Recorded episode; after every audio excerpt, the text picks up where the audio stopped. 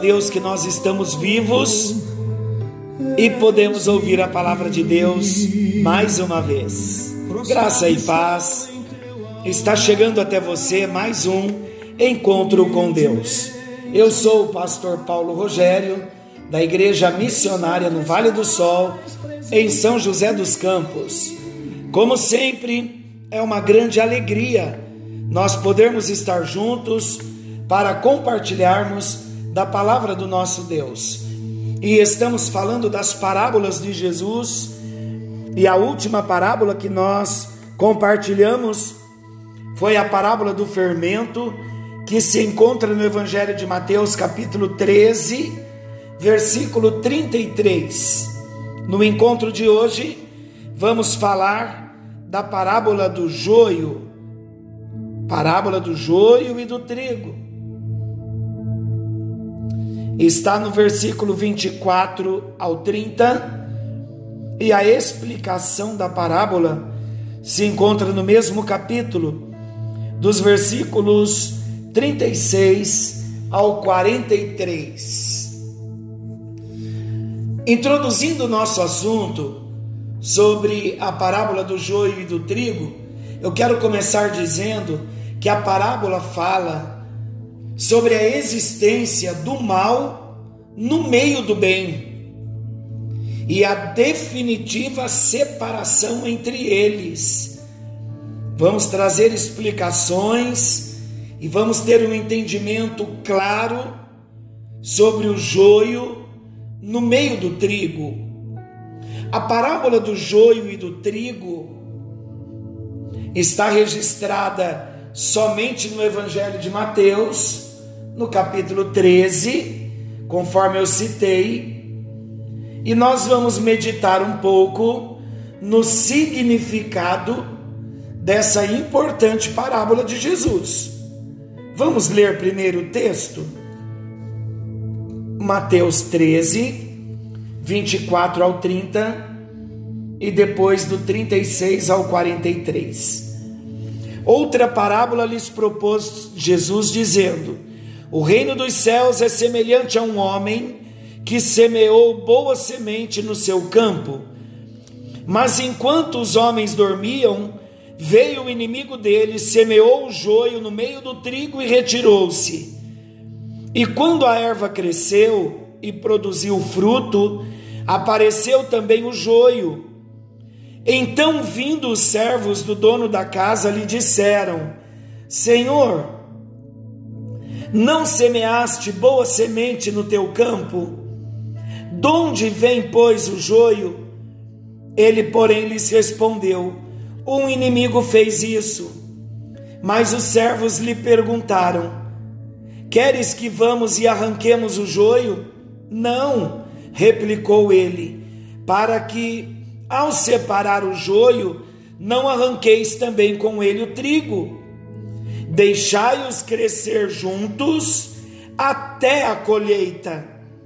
E no tempo da colheita, direis aos ceifeiros: Ajuntai primeiro o joio, atai-o em feixes, para ser queimado, mas o trigo recolhei-o no meu celeiro. Agora, dos versículos 36 ao 43, a explicação da parábola. Então, despedindo as multidões, foi Jesus para casa. E chegando-se a ele, os seus discípulos disseram: Explica-nos a parábola do joio do campo. E ele respondeu: O que semeia a boa semente é o filho do homem. O campo é o mundo. A boa semente são os filhos do reino. O joio são os filhos do maligno. O inimigo que o semeou é o diabo.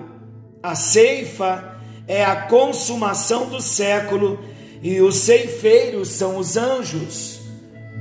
Pois assim como o joio é colhido e lançado ao fogo, assim será a consumação do século.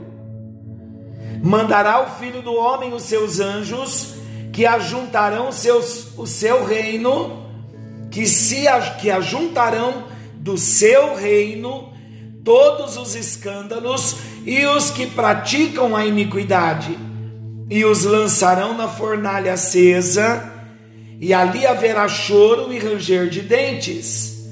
Então os justos resplandecerão como sol no reino do seu Pai. Quem tem ouvidos para ouvir, ouça. Então vamos começar com o resumo da parábola do joio e do trigo. Na parábola do joio e do trigo, Jesus comparou, preste bem atenção, Jesus comparou nesta parábola o reino dos céus à lavoura de um homem. Este homem semeou boa semente de trigo no seu campo. Mas durante o seu período de descanso, veio um adversário e semeou joio no meio do trigo. Passando então o tempo, o trigo cresceu, o trigo frutificou, mas junto dele também apareceu o joio.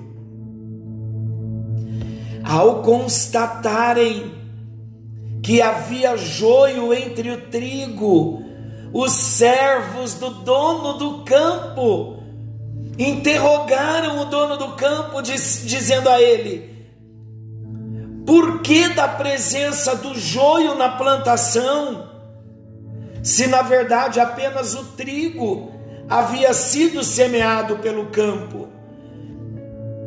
O agricultor então respondeu aos seus servos que um inimigo havia feito aquilo prontamente os seus servos se disponibilizaram a arrancar o joio do meio da plantação de trigo. Mas o dono do campo impediu que eles fizessem isto. O dono do campo impediu que os servos que estavam disponíveis, que se disponibilizaram, de trabalho, de boa vontade, para arrancar o joio do meio da plantação, o dono do campo disse: Não, não façam isso. Qual foi a explicação do dono do campo? Segundo o dono do campo, segundo a Bíblia, segundo a parábola, ao arrancar o joio, os seus servos poderiam também acabar arrancando o trigo. Então, olha o que o dono do campo ordena. O dono do campo ordenou que eles deixassem então crescer o joio e o trigo juntos até o dia da ceifa. Neste dia, porém, os ceifeiros teriam ordens para colher primeiro o joio, separá-lo para queimar, enquanto o trigo seria guardado no seu celeiro. É o um resumo do versículo 24 ao 30. Vamos ao contexto da parábola do joio e do trigo. Jesus aqui ele pronuncia na parábola do joio e do trigo. Olha o contexto de Mateus 13. Nós nunca mais vamos esquecer o contexto de Mateus 13, porque toda a parábola do Evangelho de Mateus, o contexto é o mesmo e nós falamos do contexto, por isso não vamos esquecer mais. Então, agora, aqui, numa nova parábola, parábola do joio e do trigo, no mesmo capítulo do Evangelho de Mateus, capítulo 13, quando Jesus conta a parábola do joio e do trigo, ele conta num determinado dia em que ele saiu de uma casa e se assentou à beira-mar, à beira do mar da Galileia, e ali naquele dia uma grande multidão se reuniu perto dele. Então Jesus sobe no barco, enquanto a multidão ficou em pé na praia, escutando os ensinamentos de Jesus. E naquele mesmo dia, Jesus pronunciou uma série de pelo menos quantas parábolas? No capítulo 13, sete parábolas. E as sete parábolas que Jesus pronuncia, ele estava falando sobre o reino dos céus. Primeiro, então, ele contou quatro parábolas diante de toda a multidão. Quais foram? A parábola do semeador, que nós já falamos, a parábola do joio e do trigo, que vamos começar hoje, o grão de mostarda, que nós já falamos, e a parábola do fermento. Já as últimas três parábolas, elas foram contadas exclusivamente aos seus discípulos. Jesus contou exclusivamente para os seus discípulos. Quais foram elas? A parábola do tesouro escondido, a parábola da pérola de grande valor e a parábola da rede que está em Mateus 13, dos versículos 36 ao 53. Agora, quando chegamos aqui na parábola do joio e do trigo, provavelmente essa parábola foi contada na sequência da parábola do semeador que foi a primeira parábola que nós compartilhamos no capítulo 13 de Mateus. Por quê? Porque ambas as parábolas, as duas, elas possuem algumas semelhanças. Elas utilizam o pano de fundo da agricultura. E igualmente também as duas parábolas, tanto a do semeador quanto a do joio e do trigo, elas falam de um semeador, uma lavoura e sementes sendo plantadas. Mas ao mesmo tempo em que essas duas parábolas apresentam algumas semelhanças, elas também apresentam algumas diferenças significativas. Vamos ver as diferenças? Na parábola do semeador, só há um tipo de semente sendo semeada é a boa semente. Por isso, a mensagem da parábola, ela enfatiza a forma com que essa boa semente é recebida pelos diferentes tipos de solo. Além disso, também, o maligno aparece como aquele que arranca a semente semeada em determinado tipo de solo já na parábola do joio e do trigo, há dois tipos de sementes: a boa e a ruim. Então a ênfase é posta no semeador, sobretudo, queridos, na forma com que ele trata o semeador a realidade de haver semente ruim plantada junto de semente boa. E por último, o inimigo aparece como sendo o responsável em plantar a semente ruim.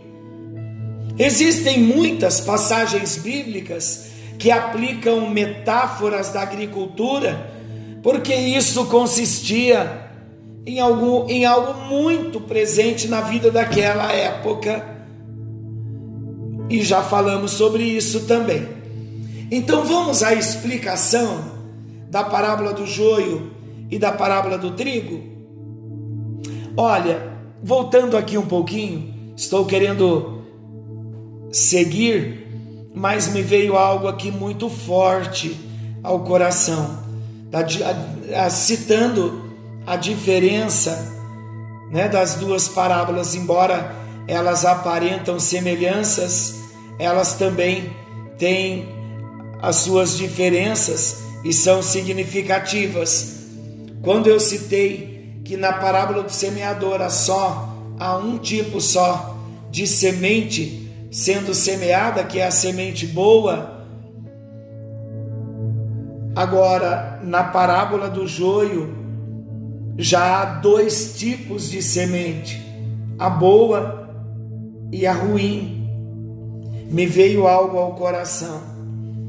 Nós temos recebido a palavra de Deus. Deus tem colocado um borná nas nossas mãos, cheio de sementes, para que nós venhamos semear boas sementes na vida daqueles que nós conhecemos, que ainda não conhecem a Jesus. Agora, quando nós falamos do nosso convívio, do nosso relacionamento, de plantar amor, sementes de amor no coração dos nossos irmãos, amigos, familiares. Temos plantado somente sementes boas. Que o Senhor venha nos ajudar a não semearmos coisas ruins na vida dos nossos irmãos, na vida de pessoas que nós amamos. Amém. Então vamos à explicação da parábola do joio e do trigo. Foi o próprio Jesus que explicou a parábola do joio e do trigo aos seus discípulos. Eles não tinham entendido essa parábola. E depois então que Jesus despediu a multidão, os discípulos pediram explicações a Jesus e Jesus então explica para os seus discípulos significado da parábola do joio e do trigo. Então, quando Jesus começa a explicar a parábola, Jesus estava dizendo que o homem que semeia a boa semente é o filho do homem, ou seja, ele estava falando dele mesmo. E é importante também aqui nesse nesse ponto nós entendermos que o título Filho do Homem é uma autodesignação mais utilizada por Jesus, falando dele mesmo. Exemplo, porque o Filho do Homem veio buscar e salvar o que se havia perdido. Porque o Filho do Homem não veio para ser servido, mas veio para servir e dar a sua vida em resgate de muitos. Então, nos textos, quando nós encontramos Jesus fazendo esta menção, Filho do Homem, nós podemos entender que é uma autodesignação. Jesus está falando dele mesmo. E este é um título também muito significativo que aponta tanto para a plena humanidade de Jesus quanto para a sua plena divindade. O campo, preste bem atenção, o campo na parábola serve como representação do mundo. A boa semente de trigo representa os filhos do reino, enquanto o joio representa os filhos do maligno. Consequentemente, o inimigo que semeou o joio é o diabo, não tem outro. Por último, a ceifa representa a consumação dos séculos e os ceifeiros aos anjos. Vamos repetir? A ceifa representa a consumação dos séculos e os ceifeiros, os anjos. Os anjos ao serviço do Senhor no dia final, como ceifeiros, eles tirarão do reino todo o joio, ou seja, tudo que foi semeado pelo diabo, isto é, os ímpios, aqueles que praticam o mal e são motivos de tropeço, eles serão lançados na fornalha ardente, onde haverá choro, onde haverá ranger de dentes. Por outro lado, a boa semente, isto é, os justos, brilharão como o sol no reino de Deus. Mateus 13, citando novamente, versículos 36 ao 43. Vamos ver então a diferença entre o joio e o trigo. O objetivo de Jesus em expressar a ideia de semelhança e contraste, ela é perfeitamente alcançado no uso das duas sementes. O joio, da qual Jesus está falando aqui nesta parábola, trata-se de uma erva terrível. Esta erva é uma praga relativamente comum em muitas lavouras de trigo. Que praga? O joio. Em seus primeiros estágios, enquanto o joio ainda está em folhas, se assemelha muito ao trigo. Nesse processo, nesse ponto, torna-se inviável arrancar o joio do meio do trigo, porque são semelhantes. Mas as semelhanças, elas começam a parar nesse ponto. Elas vão acabando aqui. O joio, ele pode ser hospedeiro de um fungo que produz toxinas venenosas que podem causar efeitos gravíssimos se forem consumidos por animais e por humanos. Queridos, enquanto o trigo é a base dos mais variados alimentos, o joio é uma erva daninha, é uma praga. Mas ao amadurecer, quando as espigas são formadas, as semelhanças entre essas duas sementes acabam. No dia da colheita, nenhum ceifeiro comete o erro de colher joio em lugar do trigo.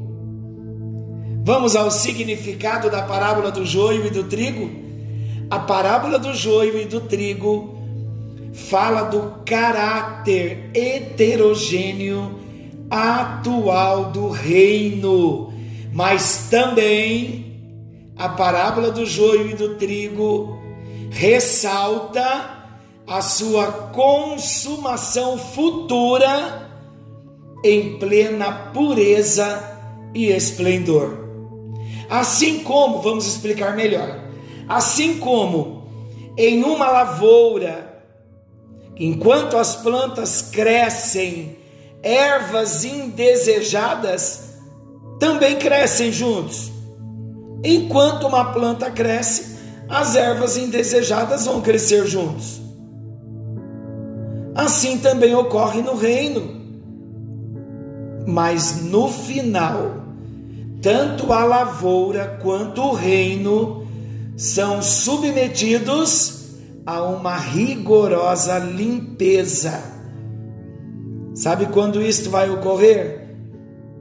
Isto ocorre no dia da ceifa. Neste dia, os ceifeiros separam o resultado da boa semente da praga que cresceu no meio dela. Então, o significado da parábola do joio e do trigo aponta para a realidade da existência do mal entre o bem no reino de Deus, como nós falamos no início. Em determinados estágios, o mal se alastra de uma forma tão sorrateira que é praticamente impossível diferenciá-lo.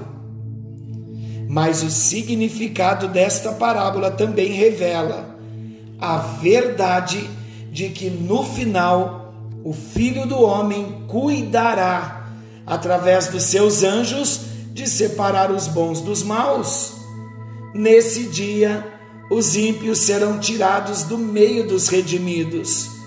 Os filhos do maligno serão perfeitamente distinguidos dos filhos de Deus e serão lançados no lugar de tormento. Mas a palavra de Deus diz que os fiéis entrarão na bem-aventurança eterna. Eles estarão para todo sempre ao lado do Senhor. Eles não brotaram como uma erva daninha no campo, mas foram plantados pelas mãos do grande semeador. Eles, quem são? São frutos da boa semente, e a boa semente jamais resultará em praga. Apesar de muitas vezes terem que dividir a lavoura com o joio, o celeiro que os plantou está reservado exclusivamente para recebê-los. Recebê-los quem? Para receber o trigo. Glória a Deus por isso. É hora de nós falarmos com Deus. No próximo encontro, traremos várias aplicações da parábola do joio e do trigo, que não seja comum entre nós ficarmos apontando o nosso dedo, julgando A, B ou C por alguma atitude que teve, não podemos julgá-los como joio.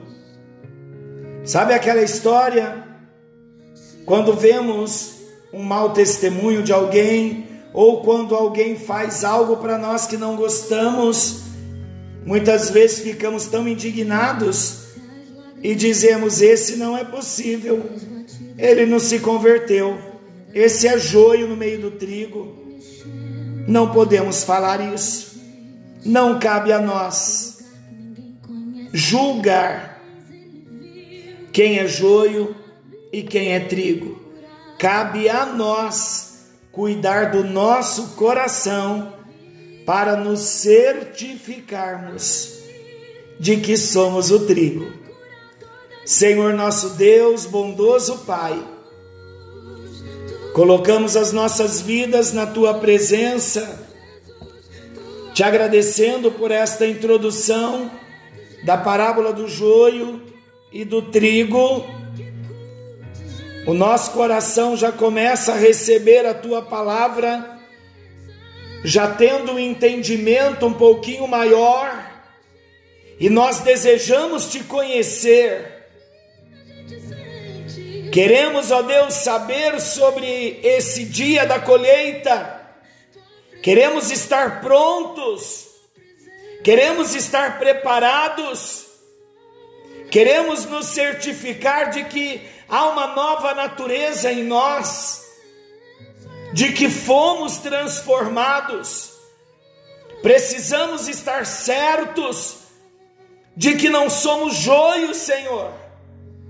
Que venhamos analisar o nosso próprio coração e pedir que as tuas mãos nos toque de um modo profundo a ponto, ó Deus, de termos a ciência de que a obra da graça tem nos alcançado. E ajuda-nos a trabalhar no campo do Senhor, para que naquele dia a colheita venha a ser grande. Não cabe a nós, ó Deus, fazermos a separação, como o Senhor Jesus mesmo nos ensinou, mas cabe a nós semearmos, cabe a nós falarmos da tua palavra, e nós cremos que o Senhor há de usar a nossa vida de um modo novo, queremos ser cheios da tua graça para proclamar as verdades da tua palavra, em nome de Jesus. Alcance a cada um dos teus filhos nesta hora, nos seus lares, onde cada um estiver neste momento, que a tua mão os toque, os abençoe e os alcance. No bendito e precioso nome de Jesus, nós oramos agradecidos para a glória do Deus Pai, Filho e Espírito Santo. Amém. E graças a Deus. Forte abraço, querido. Que o Senhor Deus te abençoe e te guarde. Querendo Ele, amanhã estaremos de volta nesse mesmo horário com mais um encontro com Deus. Forte abraço e até lá.